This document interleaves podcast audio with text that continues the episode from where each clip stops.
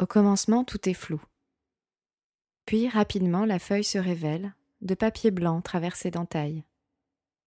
Le silence craque et un son s'échappe. On dirait un battement, comme un cœur qui s'éveille et la vie qui s'engouffre, dans la faille. C'est une œuvre multiple, en son et en images, écrite à quatre mains. Le film se poursuit et l'on prend conscience de l'espace qu'il y a autour. Ça ressemble à une chapelle, inondée de lumière, qui porte en son intérieur cette feuille blanche, rectangulaire, suspendue à son plafond. Une œuvre tailladée de failles, toutes similaires, disposées en quinconce. De ces étoiles à trois branches, il y en a une centaine, finement découpées au cutter. Selon que le regard s'oriente face à la feuille ou de biais, son architecture apparaît convexe ou creuse et laisse circuler dans tous les cas des rayons ou des triangles de lumière. Cette œuvre s'appelle Creased Paper, en français papier plié. Créée par Jannick Bourget et mise en image par Raphaël Chauvin, elle aspire, il me semble, à rien d'autre qu'à réveiller nos souvenirs les plus fragiles. Ouvrez les guillemets, le souvenir qui n'est pas le contraire de l'oubli, mais plutôt son envers. Fermez les guillemets. C'est ce que précise la voix féminine qui accompagne cette vidéo. Mais de quel souvenir s'agit-il? Peut-être de ceux qui adhèrent à notre chair et respirent à notre insu. De ceux que l'on aimerait saisir mais que l'on ne voit plus. Réouvrez les guillemets. Et si on n'a pas vu le bonheur dans l'image, au moins on verra le noir, indique la voix féminine. Et pourtant, de noir, il n'y en a pas dans l'œuvre de Jannick Bourget. Enfin, pas de noir visible à l'œil nu. La seule possibilité que j'aurais de ne pas être artiste, c'est d'être enceinte tous les neuf mois. Parce que je suis tellement obsédée avec la création, ce serait la seule chose qui pourrait me satisfaire. Oui, en ce moment, c'est plutôt ma période sein, utérus. euh, We all, every human being has a creative impulse. Chères auditrices et auditeurs, je m'appelle Ada et je suis l'hôtesse de ce nouveau podcast. J'y invite une femme artiste à parler de son art, de son histoire et de sa manière de jongler avec sa féminité. On y parlera de désir et de maternité, de ce qui l'inspire et la soutient et de choses du quotidien.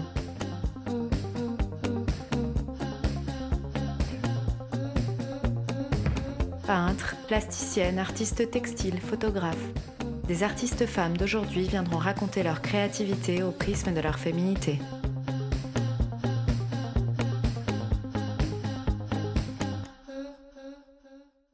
Elle s'appelle Jannick. De prime abord, il semble assez facile de décrire son activité. Jannick sculpte le papier, uniquement le papier, du papier blanc qu'elle touche, découpe, modèle, explore avec ses cinq sens. Formée en tapisserie d'ameublement puis aux beaux-arts, Jannick Bourget façonne le papier comme on manipule un corps avec audace et délicatesse. En laissant la matière s'exprimer, réagir à ses entailles répétées, elle délivre de ses mains des œuvres minuscules ou abondantes. Jannick se dit sculptrice de papier ou encore poétesse du mouvement, parce que la poésie est plus que jamais présente dans ce qu'elle crée. Une poésie qui prend vie dans une scénographie narrative, se meut au moindre mouvement et réagit au souffle et au son. Actuellement en résidence artistique aux Ateliers de Paris dans le 11e arrondissement, Jannick travaille sur des projets personnels, en plus de répondre à des commandes pour des hôtels, des vitrines, des scènes artistiques ou encore des espaces privés. Jannick, je suis enchantée de te rencontrer aujourd'hui. Est-ce que cette présentation que je viens de faire de toi te correspond? Euh, oui, oui, je me reconnais bien dans ce que tu proposes et, euh, et je trouve ça assez juste. Est-ce que tu pourrais décrire ton travail visuellement à quelqu'un qui ne l'aurait jamais vu pour que les auditeurs puissent se l'imaginer? Alors, je travaille des pièces sous forme de sculpture ou d'œuvres picturales qui sont euh, parfois suspendues. Et puis c'est surtout que, donc, comme tu l'as décrit précédemment, c'est un travail exclusivement en papier. Visuellement, mon travail, c'est des déclinaisons de relief et de composition autour de blanc. Un blanc pluriel parce qu'il y a beaucoup de nuances et de variations en fait dans cette teinte. Et donc ce sont des œuvres légères, plutôt organiques, dans lesquelles je travaille euh, beaucoup autour du vide et du plein. Donc euh, il y a une dimension euh, de finesse dans la matière puisqu'il s'agit de feuilles, de feuilles de papier. Et, et voilà, donc c'est principalement des, des pièces sculpturales. Tu Fine. disais, je crois, que le papier, c'est une matière qui t'était venue de manière très naturelle à travailler. naturellement, tu t'es mis à sculpter le papier. Ouais, ouais, c'est ça. Euh, ben, en fait, c'est une matière que j'ai découverte, comme beaucoup d'entre nous, surtout au début à travers des livres, euh, puisque c'était pas forcément une matière euh, que j'avais abordée de manière créative au départ. Et c'est pendant mes études que j'ai commencé à le travailler un peu euh, comme un support, pareil, comme des objets qui pouvaient être euh, des brouillons de quelque chose. Ou euh, c'était un peu la matière sur laquelle je pouvais expérimenter avec une grande liberté, puisque je pouvais faire beaucoup d'erreurs sans pour autant que ce soit très grave. Cette liberté que le papier peut permettre en étant facile à trouver et puis facile à aborder. Enfin, il y a quelque chose de simple en fait pour moi dans cette matière sensible que je trouve libératrice et qu'on connaît bien en plus depuis tout petit. oui, c'est ça. Et c'est ça qui est fascinant en fait. Ce qui m'intéresse aussi, c'est de la déplacer de là où on l'attend. Puisque, euh, comme beaucoup de ce qui nous entoure, euh, euh, il y a souvent des caractéristiques très insoupçonnées et ça m'intéresse d'aller fouiller à l'intérieur et puis d'en ressortir quelque chose. Et c'est impressionnant hein, de voir ce que tu arrives à sortir du papier. C'est vraiment euh, assez fou. Ah ouais? J'invite d'ailleurs toutes les auditrices et les auditeurs à regarder les vidéos de ton travail parce que ça donne une autre perspective de tout ça quand on le voit en image animée. Trop bien. Alors Janine, qu'est-ce que tu pourrais nous dire euh, quand l'artiste que tu es est né? Alors, c'est une, question... Euh, délicate et en même temps très intéressante, que je me suis jamais vraiment posée. Euh, je dirais qu'en fait, c'est quelque chose qui a toujours été là en moi et en même temps, j'ai l'impression d'être en train de naître. Donc, euh, c'est euh, paradoxal. En fait, je pense que j'ai toujours été guidée par, par ce que je ressentais et dans, mes, et dans ce que ça m'a amené à faire et à développer. ça a d'abord été des études en art en art appliqué. Puis ensuite, euh, j'ai eu très envie de découvrir la matière et les, possibilités dans la technique et la fabrication, quelque chose de très euh, qui existe dans la matérialité. Et il y a quelque chose qui s'enracine depuis longtemps, mais qui émerge tout juste en fait. Euh. C'est juste qu'il y a un moment où ça s'enracine et ça se construit, et en fait, on est capable de le nommer une fois qu'on est dedans. Mais en fait, bien sûr que ça part de loin, de, loin derrière. Et maintenant que je suis un peu les pieds dans le plat, je comprends qu'en fait, ça fait longtemps que c'est en train de se construire, mais euh, je l'avais pas forcément en conscience à ce moment-là. Quelle petite fille tu étais? J'ai toujours été très très curieuse et beaucoup questionnante. Donc j'ai beaucoup questionné mon entourage, mon environnement, euh, avec moi-même ou euh, directement avec des questions frontales. Et, ouais, je pense qu'il y a une grosse curiosité qui m'animait et un gros appétit aussi. Et en même temps, je peux pas non plus occulter une, une autre part de, de mon enfance où, notamment dans la scolarité ou dans le contact avec d'autres euh, d'autres enfants. Au départ, j'étais pas forcément très à l'aise. Enfin, j'avais du mal avec euh, à comprendre justement les liens qui unissaient les gens entre eux euh, dans les relations ou dans les ou dans les discussions ou dans ce qu'on s'échangeait. Et je me suis assez sentie, je dirais, déconnectée ou je manquais de lien en fait, je pense, avec les autres. je pense qu'il y avait quelque chose de ça et je pense que j'en souffrais aussi. J'avais un sentiment de solitude, je me sentais pas forcément concernée par, euh, euh, par ce qui était proposé ou, les représentations que je pouvais avoir autour de moi. Et, euh, et en même temps, en même temps j'étais très en demande de lien. Donc je sais pas, il y avait quelque chose qui n'était pas très à l'aise en tout cas dans, dans, mon enfance. Et en même temps, j'étais très curieuse. Donc ouais. Est-ce que tu dirais que ta pratique artistique, justement, elle fait le lien entre toi et les autres? C'est intéressant ce que tu soulèves parce que je pense que c'est exact et que j'avais pas forcément fait le pont avant euh, dans mes observations. Mais c'est juste, il y a quelque chose qui se passe en tout cas dans la relation à l'autre à travers ce que l'œuvre raconte et de ce que le regard du regardeur euh, perçoit ou même le corps ou le ressenti. Ça, ça m'intéresse beaucoup et je pense qu'il y a quelque chose qui se passe à cet endroit-là qui me, qui est en fait l'objectif même de, de, ma création en fait. Euh. ce qui m'intéresse, c'est de, de toucher ou d'être touché individuellement, c'est ça qui m'intéresse. Et ce qui m'intéresse, c'est de pouvoir transmettre et partager cette, euh, ce ressenti. Alors évidemment, c'est très très individuel, c'est très, c'est pas universel et c'est ça qui est intéressant aussi. Mais, euh, mais, je suis toujours assez fascinée de voir comme euh, il peut y avoir différentes manières de recevoir mon travail. Je suis toujours très curieuse et, très à l'écoute de, des retours qu'on peut me faire parce que j'ai conscience que c'est ce que l'autre est en train de vivre et ça m'intéresse en fait de découvrir l'autre à travers ce qu'il ressent. Et je pense que c'est aussi ça qui est intéressant dans la création, c'est que c'est un, lieu dans lequel on peut laisser exprimer des, des choses qui n'ont pas forcément la place euh, de s'exprimer ailleurs ou de se partager. Et après, quand plus tard à l'adolescence, tu, euh, as continué dans ce sens-là, tu as commencé à t'intéresser plus euh, à la création artistique ou c'était un peu de côté? En fait, j'étais vraiment pas intéressée par l'école en règle générale. Je trouvais ça vraiment pas intéressant. Enfin, ça me plaisait pas. Enfin, ça provoquait euh, rien. Ça ne m'intéressait pas, quoi. J'étais pas du tout intéressée par le projet et, euh, et du coup, ben, c'était une corvée quoi. Et, les seuls moments où vraiment je sentais que ça me faisait vibrer, c'était dans des pratiques comme Ouais. euh, l'art, plastique ou la techno plus tard Mm. au collège.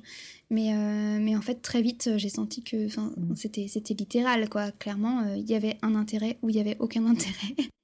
Là, en ce moment, tu te consacres euh, à temps plein, je crois, à ta pratique artistique et tu es en résidence aux ateliers de Paris. Tu peux nous euh, décrire ton atelier? Mon atelier, c'est un, c'est un espace qui est plutôt grand. Il fait une petite vingtaine de mètres carrés. Euh, il est très lumineux. J'ai la chance d'avoir une énorme fenêtre et un haut plafond.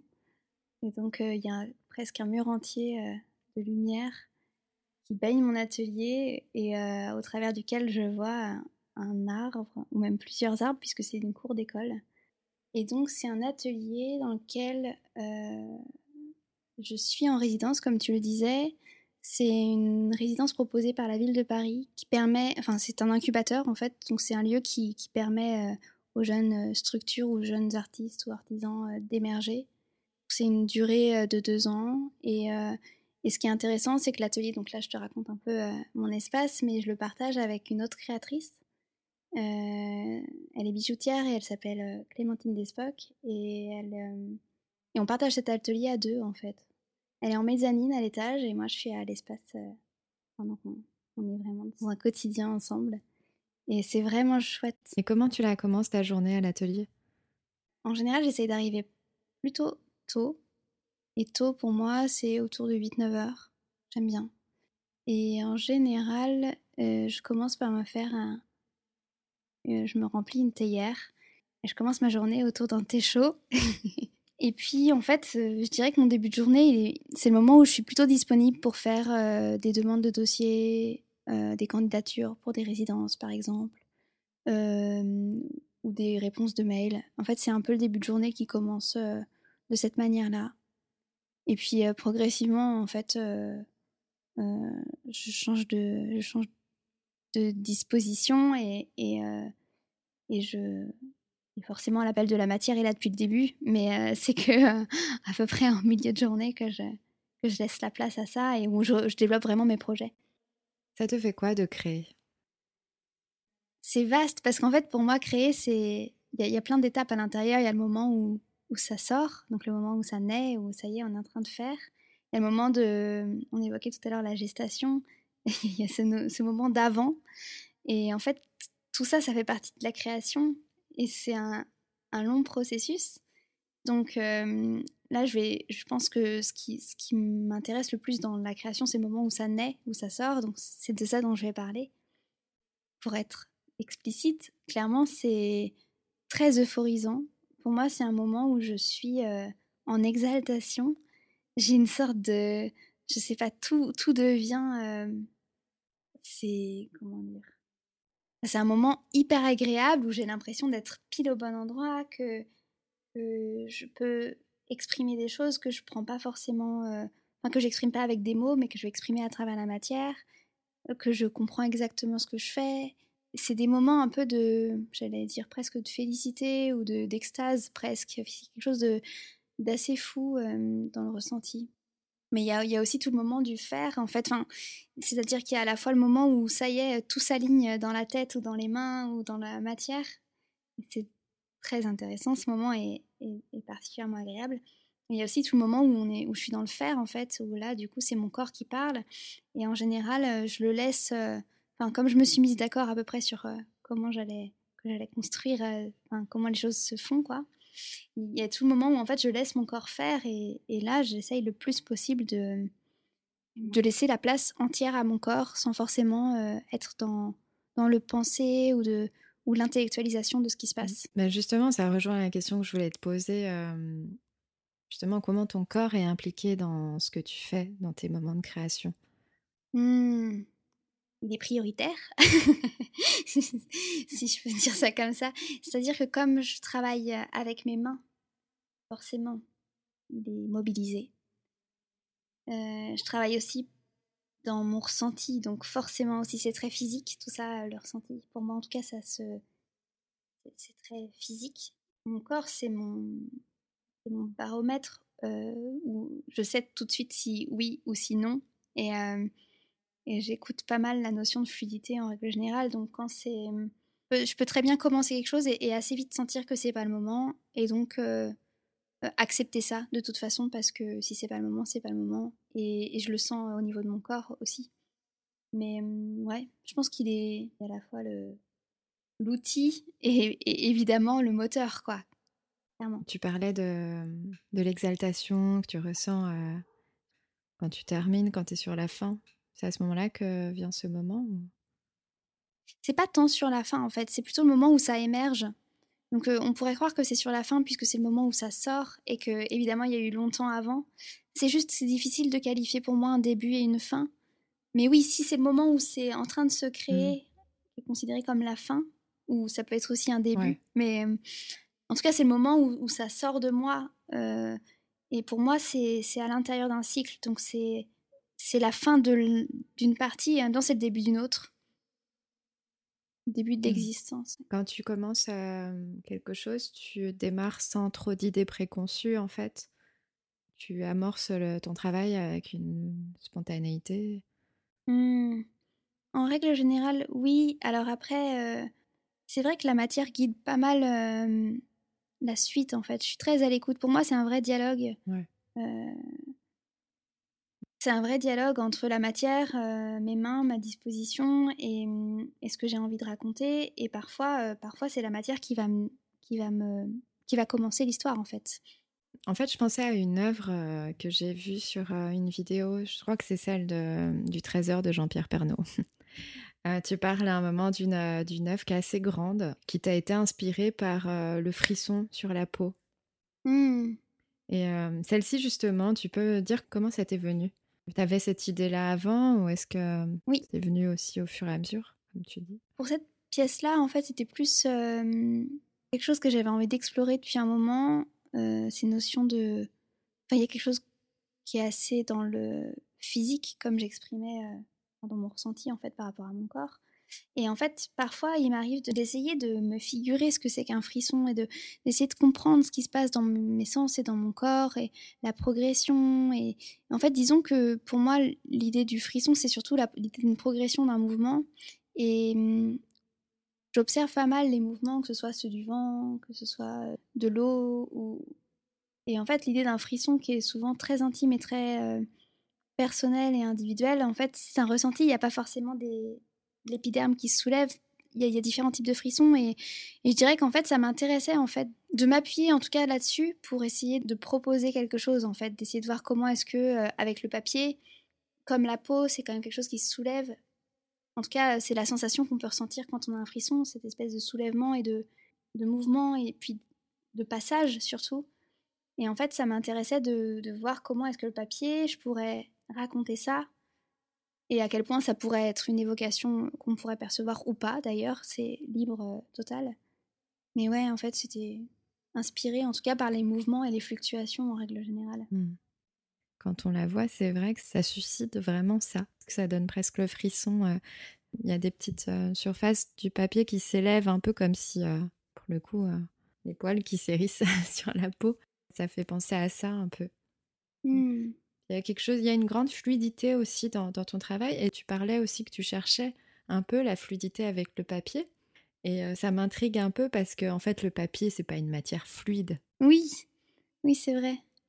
Et comment tu Mm. arrives à faire d'une matière qui n'est pas fluide quelque chose de fluide? Ça, c'est, je trouve que c'est assez fascinant. Euh, écoute, je l'avais jamais vraiment euh, perçu comme ça, mais c'est très intéressant. Bonne question. je pas sais de pas. réponse. Mais il y a une part de mystère qui me convient aussi là-dedans. hein. Mais, euh, c'est ça. mais, euh, en fait, disons que s'il y a de la fluidité dans mon travail euh, et si c'est perçu, c'est parfait parce que c'est ce que je cherche à, à faire. Après, c'est quelque Mm. chose d'implicite. C'est pas quelque chose que je cherche à démontrer et je me dis pas je veux que ça ait l'air du liquide ou c'est quelque chose qui fait partie de ma manière de, de faire, mais que je, ne décris pas puisque en fait c'est à l'intérieur. Je sais pas. Peut-être que c'est une question d'équilibre ou, euh, ou ou d'harmonie ou, ou peut-être tout simplement de parce que je sais que quand je compose mes œuvres, euh, je m'intéresse vraiment à la place du vide et à la place du plein.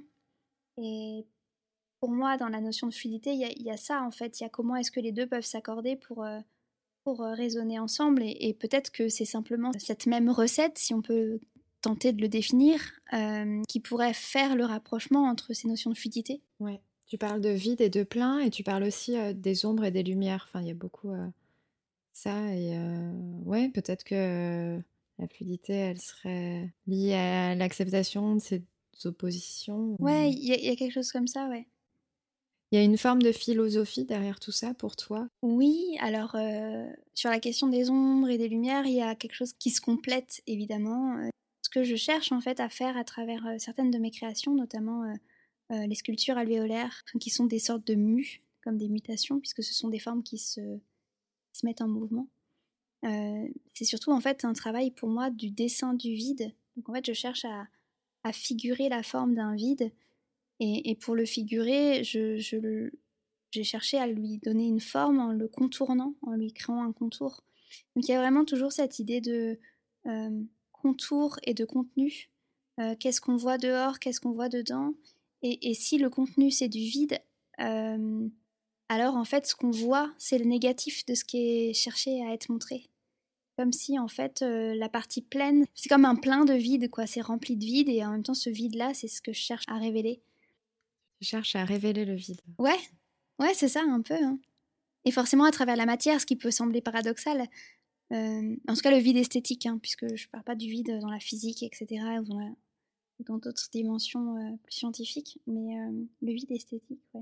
Et, je pense que c'est aussi là que les choses se passent, dans les espaces ou dans les interstices. Et ça m'intéresse, en fait, de les révéler comme des parties, des parties essentielles de, de la matière, en fait.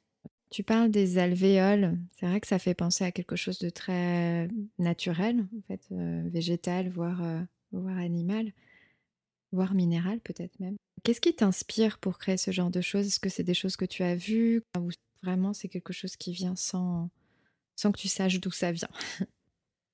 De manière instinctive. Ouais, il y, a- quelque chose de cet ordre-là, en tout cas, il y a quelque chose de très intuitif. Mais c'est, c'est un peu. euh, c'est délicat de répondre ça de cette manière-là, puisque on aimerait avoir plus de matière.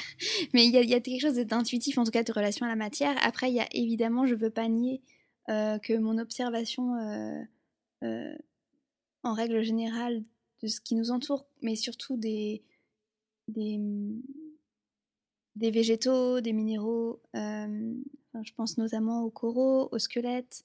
Je pense que je suis aussi pas mal intéressée à tout ce qui est scientifique, tout ce qui est cellulaire.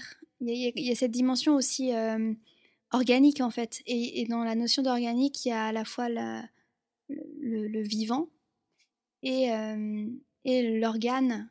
Donc il y a vraiment, enfin le, vivant, euh, euh, le vivant dans le sens euh, au sens large, quoi, le, le végétal, euh, comme tu disais, le minéral aussi, si on peut considérer que c'est vivant.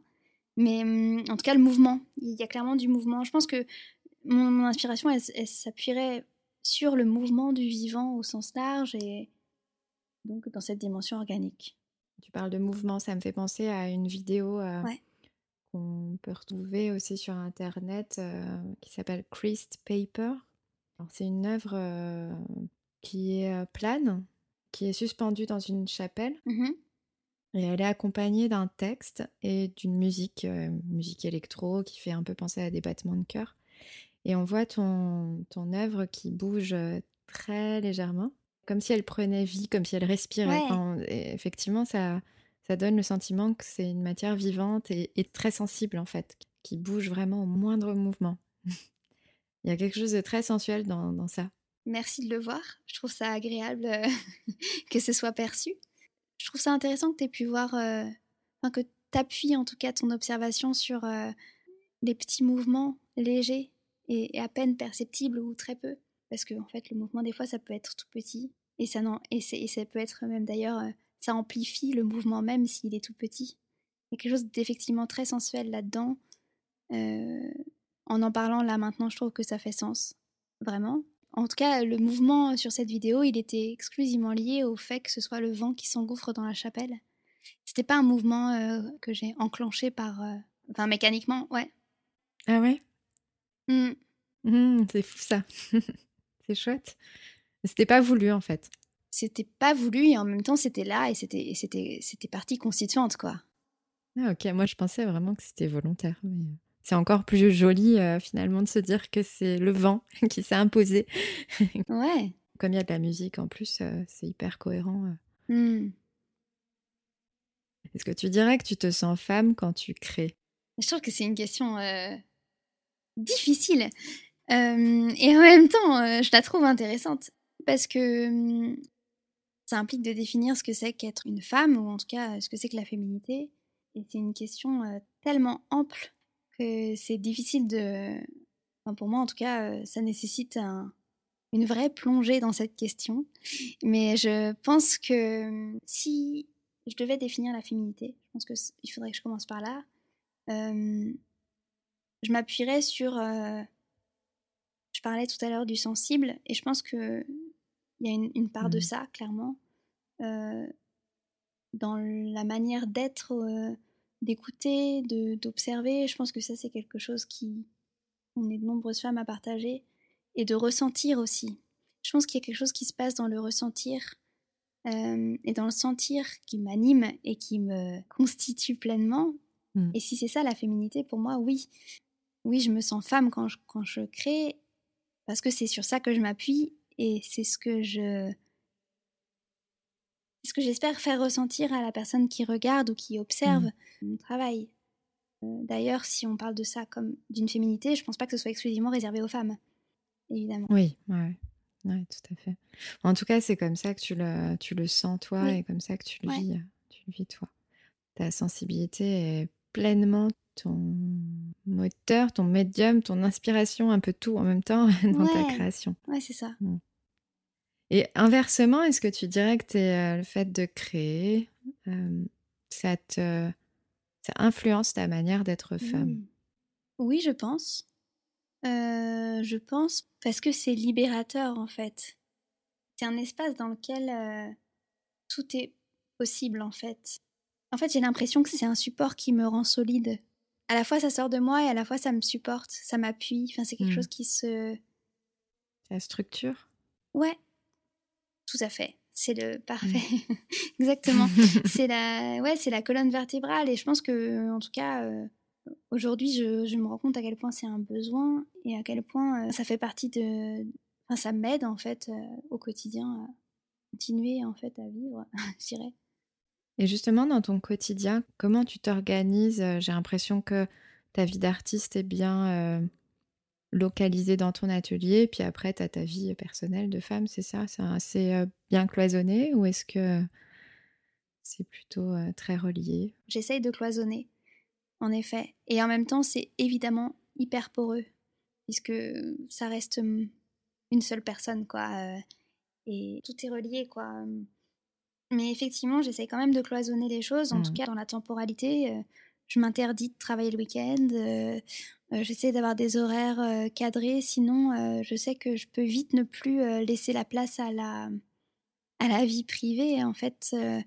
et je sais que bien que je m'appuie vraiment sur mon état émotionnel, donc mon état affectif ou enfin, tout, tout ce qu'on Oui, donc personnel. enfin, oui, voilà, c'est ça. Pour créer, j'ai aussi conscience que par moment, en fait, il, il faut que je de la même manière que mes œuvres ont des pleins et des vides, tu vois, je pense qu'il faut, il faut que les, les, deux aient leur place. Et par moment, il y a plus besoin de travailler.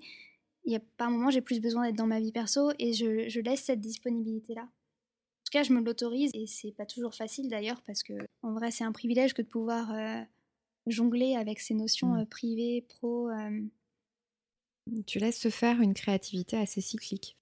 Ouais, complètement. Et, comme tu dis, c'est cyclique. Mais le truc, c'est qu'il y a plein de cycles qui ont des, qui ont des durées plus ou moins longues, en fait. C'est-à-dire qu'il y, a- vraiment toujours cette espèce de boucle de.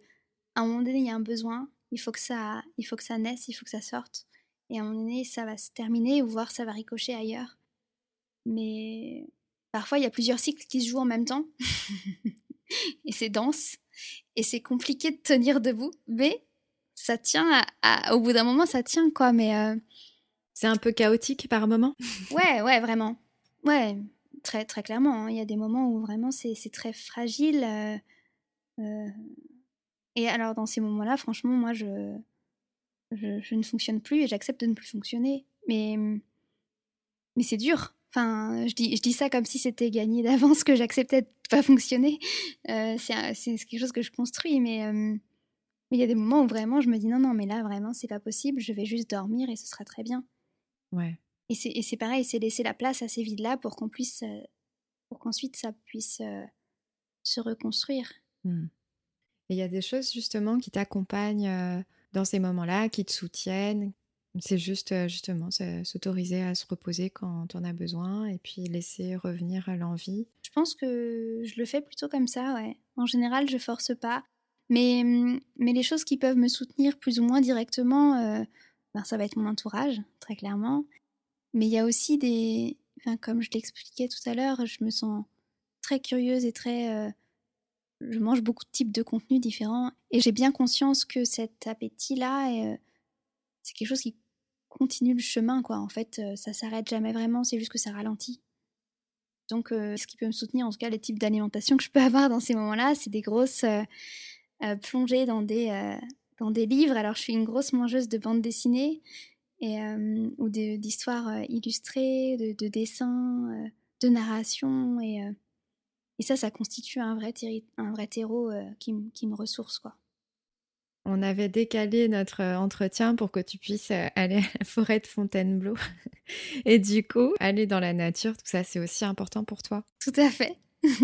Et resitons le contexte aussi, c'est que là, on sort tous de confinement et qu'il y avait euh, cette espèce de besoin euh, de sortir de ces quatre murs euh, et- qui profond. Et pourtant, je suis assez casanière, donc j'ai quand même relativement bien vécu le confinement. Mais, euh, mais oui, en tout cas, là, il y avait un vrai besoin de retourner vers la nature et je m'en suis vraiment tellement... C'était bon, quoi. C'était génial de, de voir la lumière, les... La jouissance. Ouais, ouais, vraiment. On, on peut dire ça. Clairement, c'était trop agréable, quoi, de sentir le vent, de sentir les odeurs, d'entendre les oiseaux, de de, de plus entendre la ville, les gens, les, les voitures. C'est Trop du bien, quoi. Ça ressource vraiment. Et euh, quelle relation tu entretiens avec tes œuvres, avec tes créations? Hmm, Je crois que je me sens un peu leur partenaire. À la fois, c'est marrant comme je les regarde comme des.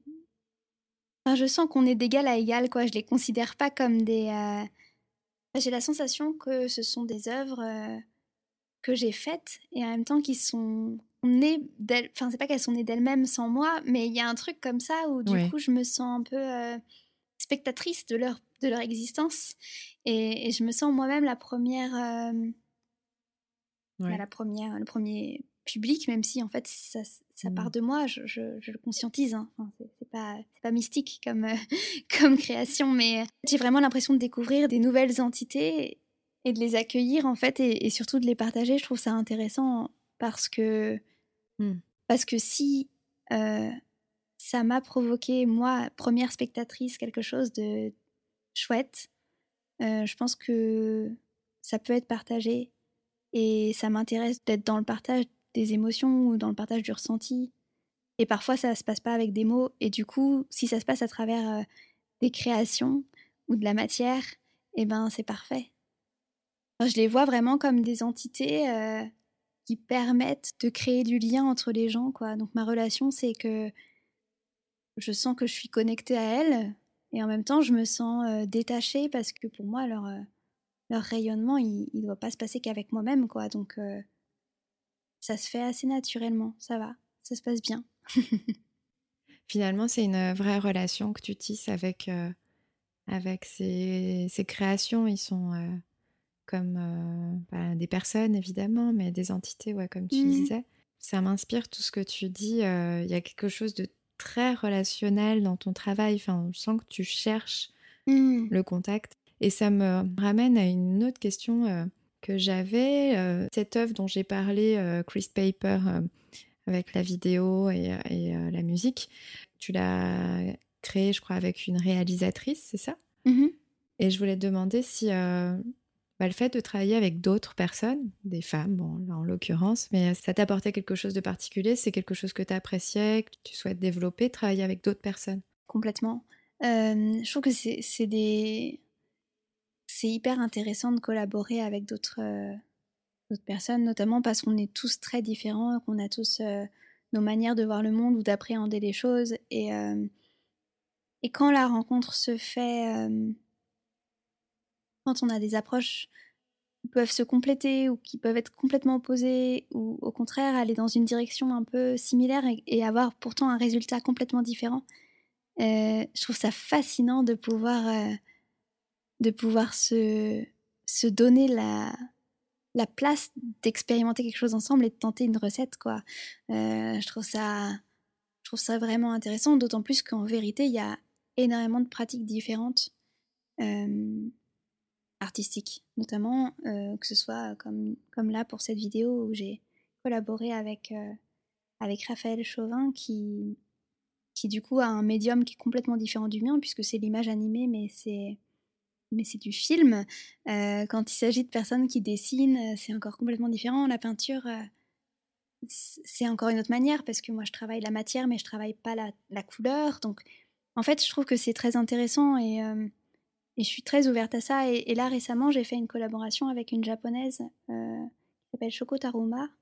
Elle, elle travaille euh, euh, la laque japonaise, donc c'est une, technique traditionnelle ancestrale et, qui est très technique à travailler. Et pour le coup, on avait beaucoup de similitudes dans nos travaux et en même temps énormément de différences. Et je trouvais que ce qui nous reliait, c'était exactement ça. C'était le point de croisement de. C'est exactement le même, ça pourrait sembler être les mêmes points de départ et pourtant le résultat est totalement différent. On a fait une pièce en commun euh, qu'on a exposée là, à Londres juste avant le début du confinement, donc ça c'était vraiment chouette, dans un événement qui s'appelle Collect.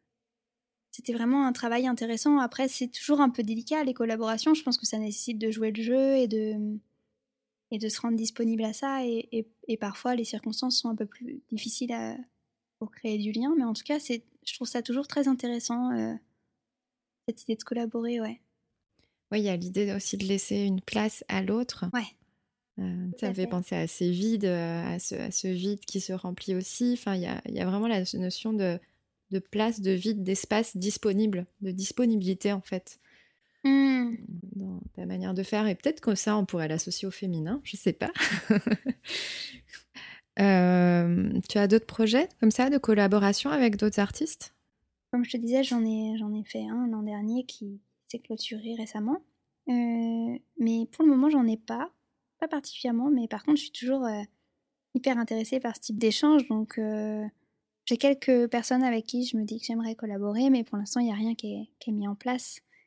Et tu évoquais dans une, dans une interview la volonté de travailler autour de l'érotisme. Est-ce que tu peux nous dire comment tu envisages d'aborder la question à, travers tes compositions? C'est quelque chose que j'ai en tête depuis longtemps et qui est, euh, comme on parlait, euh, la création est cyclique.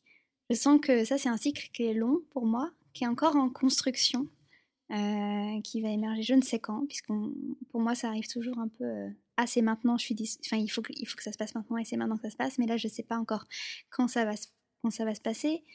Euh, en tout cas le la question de l'érotisme pour moi c'est évidemment ça parle de désir, euh, ça parle aussi de de rythme, de forme, de de texture, mais en tout cas j'aurais envie de l'aborder de manière euh, abstraite ou en tout cas dans cette notion de mouvement et de rythmique, quelque chose de la narration que j'aurais envie d'explorer, clairement. Peut-être sous forme de vidéo aussi. Mais hum, j'ai commencé un petit peu à, travailler des choses, mais je suis pas encore complètement satisfaite de ça, donc c'est en construction.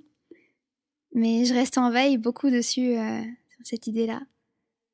J'ai fait euh, il y a quelque temps une série de dessins qui étaient euh, des dessins de, de vulve. Alors, c'est pas nécessairement une partie qui est sexualisée. Hein. C'est pour ça que j'en parle, mais en même temps, c'est pas forcément lié à l'érotisme pour moi quand ces dessins sont sortis.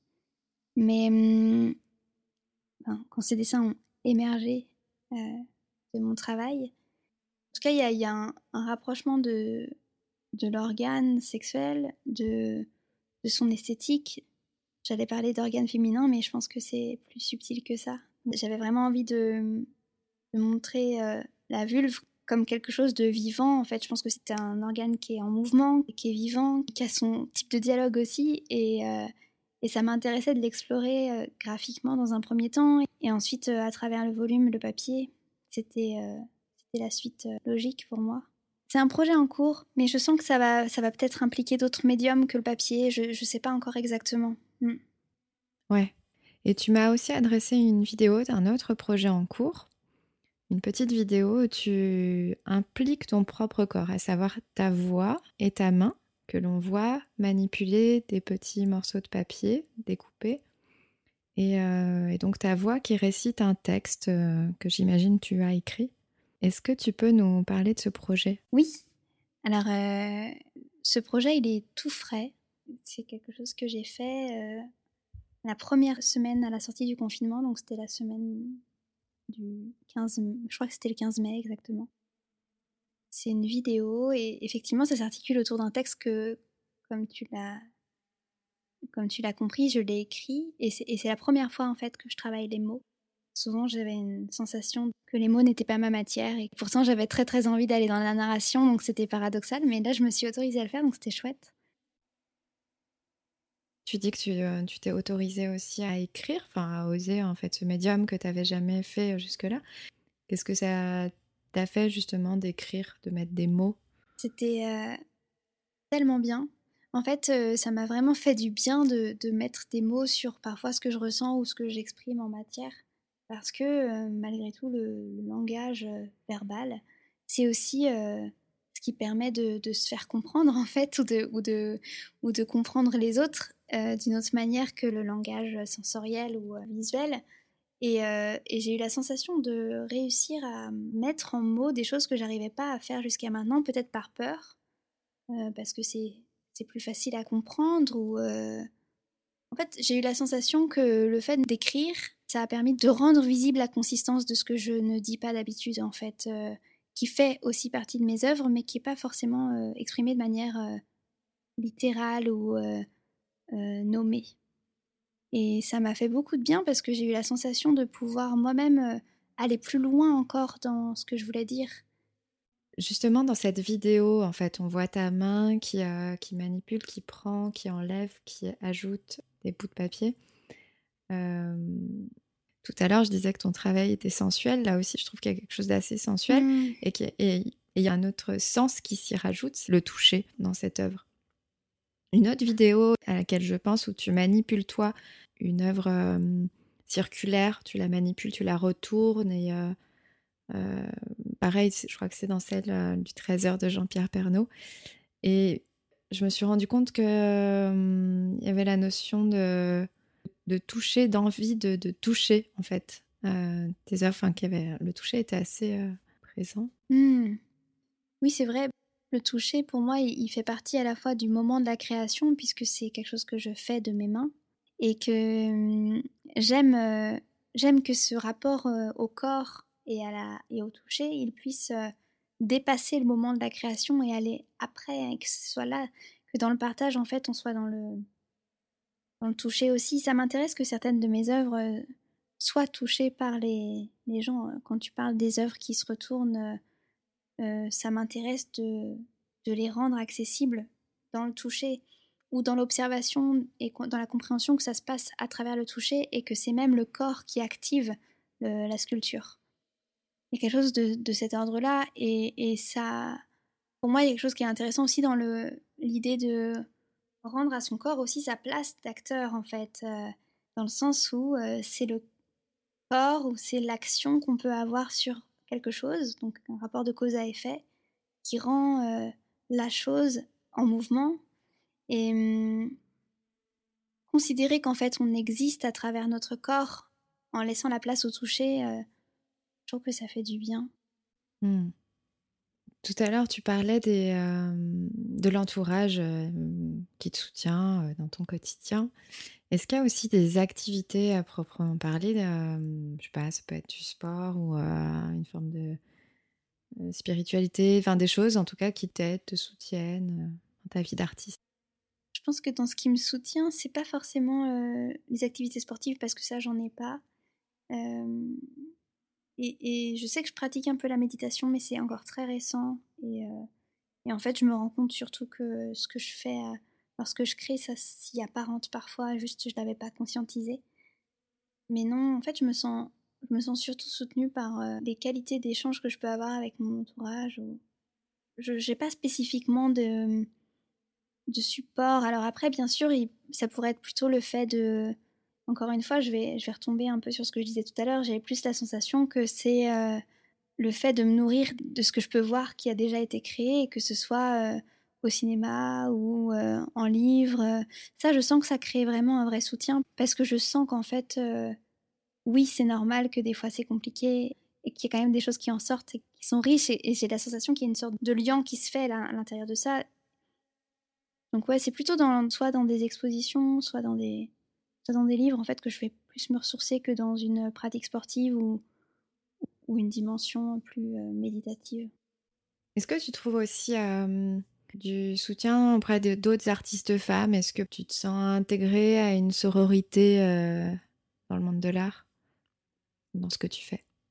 Oui, en fait, complètement. Enfin, pour le coup, je sens qu'il y a une connexion, notamment là parce qu'on est dans, dans mon quotidien à l'atelier, on est plusieurs résidents et ça fait un bien euh, fou de, partager un quotidien avec d'autres personnes qui, eux aussi, sont des indépendants et hmm. qui sont confrontés aux mêmes problématiques que chaque indépendant, c'est-à-dire euh, parfois euh, des énormes doutes, des gros moments de solitude, des moments où en fait il n'y a rien qui va pour des raisons personnelles ou purement administratives. Et, du coup, ça fait vraiment du bien de pouvoir partager ça. C'est quelque chose que, je trouve difficile à sous-estimer parce que, en fait, euh, j'ai la sensation parfois que ça constitue un vrai soutien, quoi. Et euh, au-delà des ateliers de Paris, où du coup, dans le quotidien, euh, ben, on, est tous ensemble à se soutenir, j'ai aussi d'autres d'autres personnes de mon entourage qui sont dans un environnement plus, plus artistique, justement, qui vont faire des recherches de résidence, etc. Et en fait, il y a d'autres problématiques qui se jouent aussi dans ce type de développement. Et en fait, je trouve ça intéressant vraiment de pouvoir échanger là-dessus. Et j'ai la sensation qu'on se soutient, en tout cas, euh, clairement, et que, que, si on peut se, se donner un coup de pouce ou s'aider à, à développer des choses, euh, ben, on n'est pas seul, bien qu'on soit seul dans notre euh, développement. Enfin, il y a quelque chose comme ça qui est très agréable. Tu dirais que c'est difficile aujourd'hui d'évoluer dans le monde de l'art quand on est une femme ou au contraire avantageux? C'est pareil, c'est une question je trouve qui est compliquée. Je sens que euh, en plus de ça, mon positionnement il est, particulier parce que je me sens privilégiée euh, dans le sens où, euh, effectivement je suis une femme, mais je suis une femme blanche et, et j'ai un atelier, je suis à Paris, je suis soutenue par, enfin j'ai un réseau, des gens qui m'entourent je dirais que c'est une sorte de privilège dans une certaine mesure que je peux pas nier. On n'est pas dans un, dans un environnement qui a été épargné par le patriarcat ou, euh, la domination euh, masculine ou hiérarchique ou je me sens enfin j'ai envie de penser que c'est neutre. J'aimerais que ce soit neutre en fait. J'aimerais qu'on s'en fiche et que ce soit pas une question. Et, euh, et du coup je crois que je sais pas si j'occulte la question moi-même parce que ça m'arrange ou si c'est parce que euh, comme ça que je le vis. J'ai du mal à j'ai du mal à vraiment répondre clairement là-dessus quoi. Est-ce qu'il y a des artistes femmes qui t'inspirent aujourd'hui, dont tu suis le travail? Il y en a plusieurs et sur des territoires assez différents.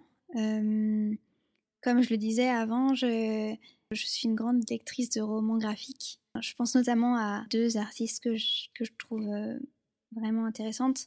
Il y a une dessinatrice qui s'appelle Audrey Spiri qui travaille des, histoires assez folles. Je pense notamment à son livre qui s'appelle euh, En silence et qui est constitué exclusivement de dessins où ce sont que des aplats de couleurs et il n'y a aucun contour.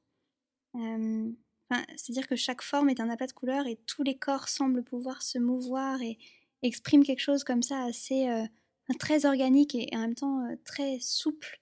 Et je trouve qu'elle a une force d'expression assez dingue. Et euh, vraiment, j'admire vraiment sa, sa patte en fait. Je trouve que c'est tellement juste. Je trouve que ses dessins sont super justes et j'apprécie vraiment. Et je pense aussi à une autre, euh, une autre dessinatrice qui fait un travail que je trouve tout aussi fascinant et dans la recherche euh, qui s'appelle Marietta Rennes. Mmh. Elle, elle a fait une, je vois. une bande dessinée et notamment une bande défilée qui s'appelle Falena et qui est. Ah, c'est magnifique. Qui est numérique, qui est complètement incroyable. Ah, c'est chouette que tu le connaisses aussi. Mmh où on, suit toute une histoire et c'est d'une fluidité, il y a des rapports sonores incroyables, la narration est fabuleuse, il y a une immersion complètement folle. Tous ces angles narratifs, je les trouve euh, hyper intéressants et parce que je trouve qu'il y a un contenu dans le fond et dans la forme qui est incroyable. Et puis, euh, il y a d'autres d'autres personnes dont j'apprécie le travail. Je pense notamment dans une dimension plus culturelle et artistique à Marguerite Humeau, qui travaille des, énormes sculptures euh, avec une approche à la fois sociologique et scientifique. J'avoue que je suis très sensible euh, aux ponts qui se font entre les différents domaines, parce que je pense qu'il y a des vrais ponts à faire et que c'est intéressant ce qui se passe dans ces interstices.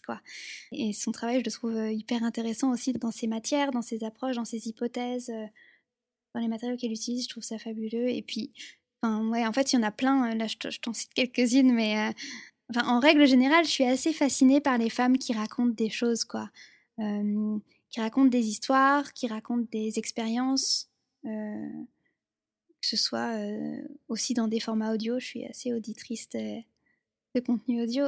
T'es fascinée par la narration Ouais, vraiment, parce que il y a tout dedans. Enfin, c'est un peu absurde de dire qu'il y a tout dedans, mais fait, j'ai la sensation qu'il y a un début, un milieu, une fin, qu'à l'intérieur de ça, tout peut, tout peut exister, que ce soit de la musique, euh, je crois qu'il y a vraiment cette idée de mouvement, en tout cas, qui me, me fascine. Et comment est-ce que ça s'accélère et à quel moment il y a du rythme, du mmh vide, du plein. Enfin, tout ça, c'est pour moi, c'est hyper connecté avec euh, ce que je fais, en tout cas, ce que j'essaye de faire en matière. Mmh. Mais euh, avec des mots ou avec des sons, je trouve ça fabuleux aussi. Enfin, tous les, toutes les musiciennes, les musiciens aussi. Mais on, on parle des femmes là, mais mmh. Je trouve que tout est relié en fait. C'est une même chose, c'est juste des moyens de le montrer différents.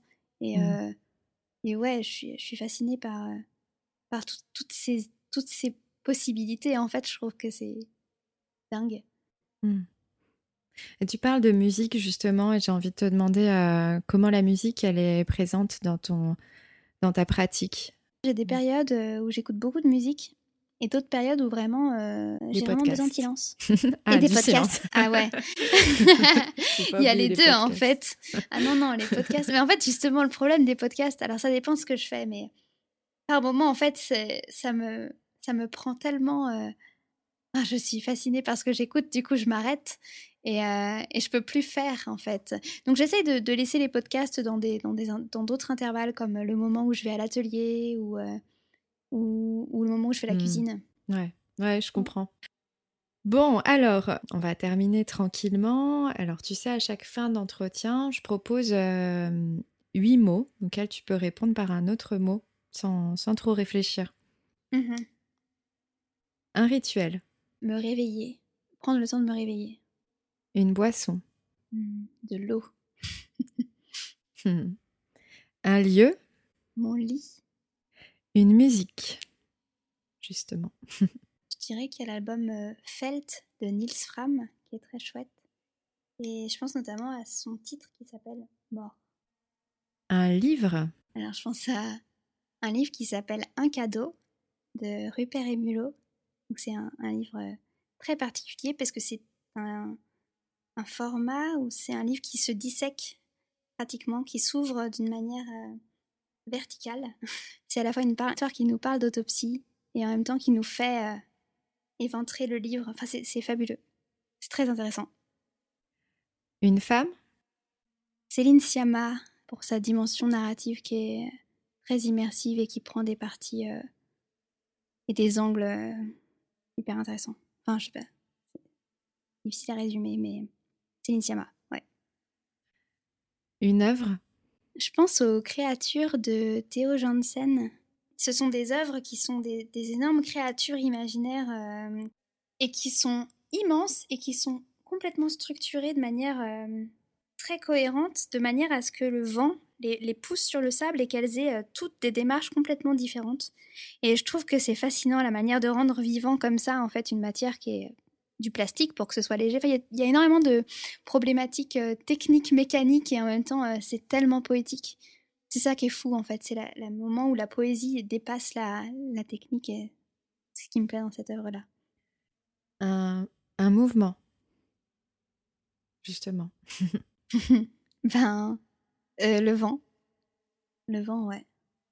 Et en- enfin, une question subsidiaire. Quelle est la prochaine expo que tu souhaites aller voir? J'avais envie d'aller au Palais de Tokyo euh, pour aller voir euh, Ulla von Brandenburg qui, qui expose un.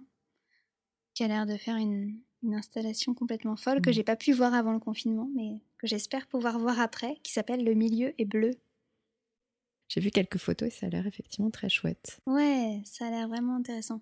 Comment est-ce qu'on peut suivre ton activité artistique? Là où je suis le plus active, en fait, c'est sur Instagram. Donc, c'est le plus, le plus juste, en fait, euh, parce que parce que c'est plus spontané et que euh, j'y montre à la fois euh, les coulisses de l'atelier et puis en même temps, je montre un peu mes créations. Donc, c'est l'élément le plus actif. Et après, j'envoie quelques newsletters, mais c'est pareil, je spam pas du tout. Je pense que j'en envoie une fois tous les 2-3 mois, donc c'est relativement correct. Mais c'est vrai que c'est aussi un bon moyen pour avoir des infos. On peut visiter ton atelier sur demande aussi. Oui, tout à fait, ouais. Euh, là, euh, encore une fois, je suis en résidence, donc euh, ça a une durée limitée et je devrais le quitter là, à la fin de l'année, donc fin octobre. Mais, mais néanmoins, l'atelier est tout à fait visitable. Tu as des expos prévues à la rentrée? Pas pour le moment. En fait, en ce moment, je suis en train de travailler sur une, sur une exposition, donc c'est du travail. Du coup, euh, j'ai pas encore de lieu d'exposition pour le moment, mais ça se construit. Dernière question, est-ce que tu as un message à laisser aux femmes créatrices qui nous écoutent? Je pense que je pense qu'il y a un truc qui est important à garder en tête, c'est de s'écouter, d'écouter. euh, enfin, je dirais, écoutez-vous. Je pense que je pense qu'il y a pas mal de choses qu'on a en. Ouais, voilà, en fait que qu'elles savent ce qui est bon pour elles, quoi, que c'est que c'est ok et que ouais, s'écouter, je pense que c'est vraiment c'est vraiment hyper important. je dirais ça. S'entendre en fait, s'entendre et s'écouter presque. Être disponible à soi-même. Ouais, vraiment, c'est ça. Complètement. Je leur dirais ça.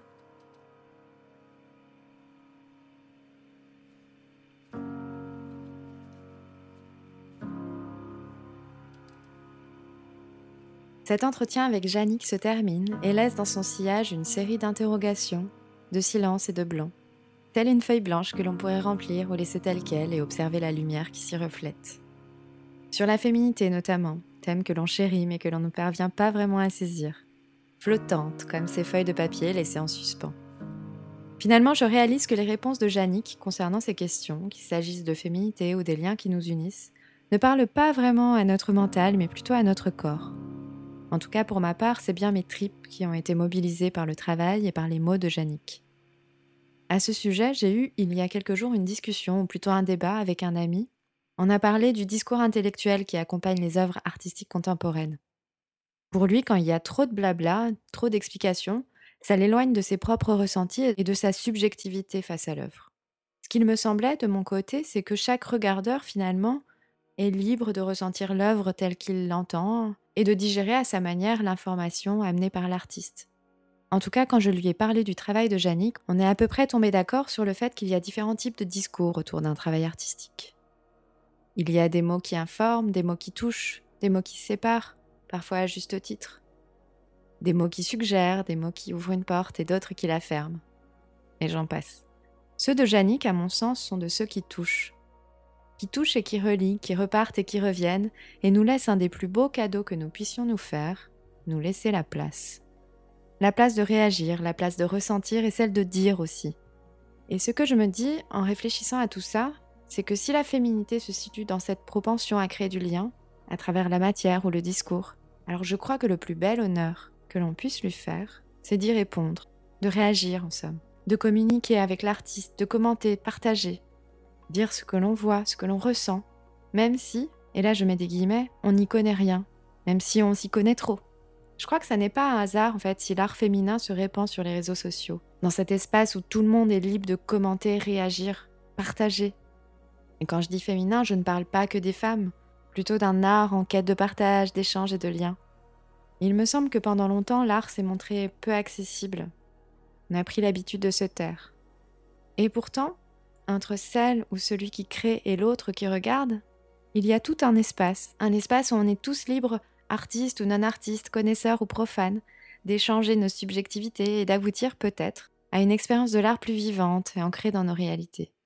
Si vous avez des avis ou des idées à partager sur la question, n'hésitez pas à écrire sur Instagram, à commenter les posts. Et évidemment, si l'épisode vous a plu, dites-le autant que vous voulez, via les stories ou sur Twitter. C'est toujours très agréable pour moi de vous lire et d'être encouragé. Et il y a les étoiles aussi, vous savez, sur euh, Apple Podcast.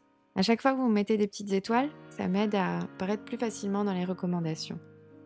Voilà, je termine pour cet épisode. On se retrouve vers la mi-juillet pour clore cette première saison avec une artiste marseillaise que je suis depuis longtemps, dont j'ai déjà parlé sur le fil Instagram et que certains et certaines d'entre vous connaissent probablement.